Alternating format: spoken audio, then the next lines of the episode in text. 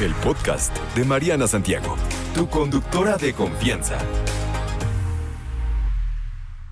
Ya está listo con nosotros hoy vía remota el buen Leopi Coach del Amor. ¿Qué onda, Coach? ¿Cómo estás? Oli, desde Guadalajara, ¿cómo estás? Bien, ¿y tú? Qué gusto, qué gusto, qué gusto que estés por aquí con nosotros y que nos vayas a platicar sobre esto del cero compromiso. Decimos todos, no es que en mis tiempos hacían a los hombres y a las mujeres de otra manera, el compromiso era distinto y hoy día parece que no hay compromiso. De ninguna de las dos partes, ¿eh? No estoy hablando nada más de los hombres, también las mujeres. ¿Qué pasa, Leopis? ¿Por? Es correcto, yo sé que puede sonar trágico, pero realmente no es que sea trágico, sino que simplemente nos estamos adaptando a los cambios. Mira, te explico. El primer cambio uh-huh. es que hace mucho los humanos vivíamos mucho menos tiempo. Y entonces era importante lo más pronto posible encontrar a alguien, casarnos, reproducirnos para que nuestros hijos fueran independientes adultos antes de que nosotros entregáramos el paquete al creador. Pero ahora vivimos treinta años más, entonces ya se recorrió y la gente ahora piensa, no, yo quiero vivir más, hacer más, disfrutar más, sí. conocer más, y ya luego veo si me comprometo. Sí, exactamente, y es, es muy curioso, ¿no? Porque antes a los cuarenta ya estabas casado, ya tenías hijos, ya, o sea, ya no estabas pensando en ni la guáguara, ni la fiesta, ni en cuántas novias, en cuántos novios. Hoy día las, los hombres y las mujeres, mucha gente a los cuarenta hoy día sigue diciendo, no, yo así estoy, pues, estoy requete bien, yo para qué, ¿no? Yo no necesito. Y conforme más grandes nos hacemos, como que nos, nos adecuamos más a esto de estar solos, ¿no? Nos hemos vuelto que más egoístas tal vez también. Yo no creo que sean más egoístas, yo creo que también nos fuimos dando cuenta que la idea que nos eh, transmitieron nuestros abuelos y nuestros papás, aunque es una buena idea y funciona, uh-huh. no es la única. No, o sea, cuando éramos chiquitos era, no, sí, a fuerza te tienes que casar, a fuerza te tienes que reproducir, y conforme ha ido pasando el tiempo en los últimos treinta años, más la invención del internet y demás, nos hemos dando cuenta que esa era una opción, pero hay otras, ¿no? La opción, vaya, ya, inclu- ya incluso existen los poliamorosos, sí, no. los demisexuales, los que no quieren nada con nadie, los que están completamente dedicados a su carrera, y todo es válido. Yo yo a eso, a todos esos términos nuevos, yo no sé si esté yo equivocada y las nuevas generaciones me van a hinchar un tomate, no importa, bien recibido, pero yo a todo esto le digo, pues nuevas formas de nuevas formas de no comprometerse tú, porque son demasiados pretextos los que ponemos ahora para no estar en pareja. Antes no era tan difícil, ¿no? Antes eh, decíamos, bueno, puedo trabajar y casarme y hacer las tres cosas al mismo tiempo, y hoy ya no, hoy mucha gente dice, mucha gente de treinta, ¿no? De cuarenta incluso, o dice, no, yo estoy dedicada a mi chama, no, a mí me vale, yo soy Royce, ¿para qué? ¿Para qué me meto? Tengo un amigo que me dice, es que no, las mujeres son bien latosas y son, son un problema, ¿para qué me meto en eso? Y antes ni pensarlo, antes era como algo más, pues que fluía mejor, ¿no? Antes, es correcto, pero también hay que tomar en consideración que hoy por hoy disfrutamos y somos muy felices con, con el internet y viendo redes sociales y demás, pero pocas veces nos ponemos a pensar todos los cambios que generó en la vida en general la invención de de ese juguetito. Por ejemplo, uh-huh. nuestros papás tuvieron, conocieron cinco, diez, si acaso quince posibles parejas antes de encontrar a nuestras mamás y a nuestros papás. Uh-huh. Pero nosotros hoy podemos conocer cinco, diez o quince posibles parejas a la semana o al mes. Y esto se debe justamente a las redes sociales, o sea que sí nos ha venido a cambiar la manera en la que nos relacionamos, definitivamente. Correcto, porque ahora tenemos mucho más opciones, entonces tal vez te vas a tomar mucho más tiempo en escoger o te va a gustar la idea de estar conociendo gente por más tiempo antes de ya quedarte con uno solo, ¿no? Y, y aquí la cosa, ¿no? La pregunta del millón de dólares, ¿esto es bueno o es malo? O sea, ¿es bueno que cada vez haya menos compromiso? ¿Es malo? Eh, qué complicado, ¿no? Hay gente que sí todavía busca, pues, una relación bonita y estar estable, quedarse con alguien y esto, y parece que muy poca gente ya cree en eso. Yo creo que no es ni bueno ni malo. Yo creo que lo que está increíble es que ahora tenemos muchas opciones para escoger, tenemos más tiempo para escoger, y aunque pareciera que nadie está buscando compromiso, mientras tú y yo estamos diciendo esto, cada fin de semana hay cinco mil matrimonios en cada ciudad, lo cual quiere decir que sí.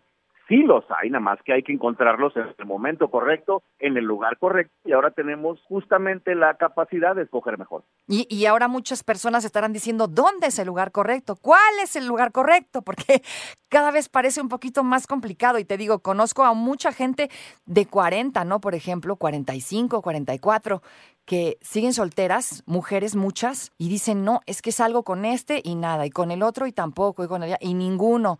Es muy común, o me pasa por lo menos a mí en el círculo en el que luego me, me desenvuelvo.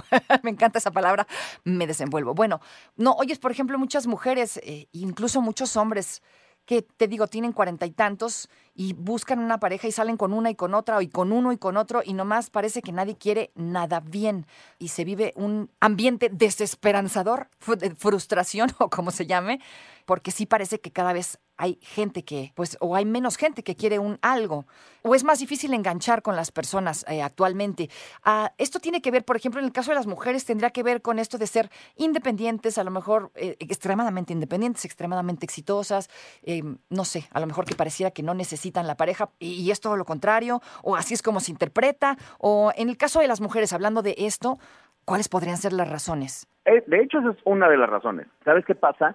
Aunque ya estamos en una época mucho más abierta y mucho más relajada, de cierta forma, todavía venimos cargando eh, educación del pasado, y muy, una parte grande de la educación del pasado era que el humano macho era el proveedor, el que resuelve, el que protege, y, y la mujer era la, la princesa en apuros que estaba en la casa cuidando a los niños, ¿no? En el momento que esa dinámica cambia, muchos hombres hacen cortocircuito porque pues ahora resulta que lo que nos dijeron que tenía que ser no es. Uh-huh. Entonces hay muchos hombres, incluso seguramente habrás escuchado la frase de un hombre diciendo, ella no necesita un hombre. Okay. Entonces, ese fenómeno de la mujer empoderada, exitosa, independiente, con un buen puesto o generando buena plata, lamentablemente a muchos hombres, por la educación o por ser inseguros, les va a causar el susto y van a salir corriendo.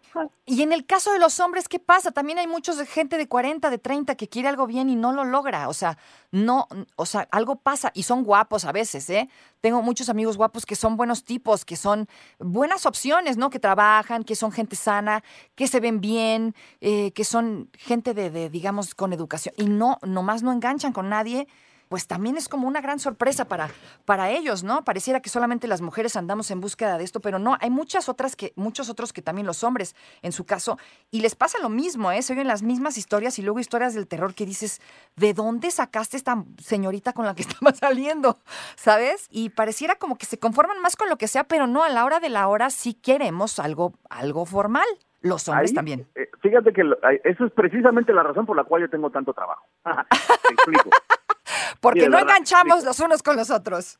Claro, es que ¿sabes qué pasó? Antes de que hubiera internet, antes de que existiera Tinder, antes de que tuviéramos esta nueva mentalidad de tener muchas opciones, pues llevábamos más de dos mil años usando el mismo sistema, ¿no? El sistema de encontrar una pareja, todo mundo buscando la con urgencia para casarse, que era el, el sueño máximo, y reproducirse, que era un plan de vida de todos, y tener una familia, ¿no? Ajá. Y resulta ser que todo cambia en los últimos cincuenta, sesenta, setenta años, sí. Y nadie nos dio la clase de ahora cómo le hacemos. Hay muchas, eh, por ejemplo, en mi caso tengo muchas clientas mujeres que toman asesoría personal conmigo porque ellas pensaban que iba a suceder lo que les dijeron en la escuela o en la iglesia o lo que les dijo mamá, de que simplemente un hombre iba a llegar y se iba a querer casar y reproducir contigo, y hoy se dan cuenta que en esta nueva época a veces eso pasa y a veces no, y cuando no, se requiere de una clase, se requiere de un entrenamiento. Ahí es donde entro yo, uh-huh, a decirles, bueno, no necesariamente va a llegar, tú puedes salir a buscar, tú puedes todos los días tener estrategias para conocer gente,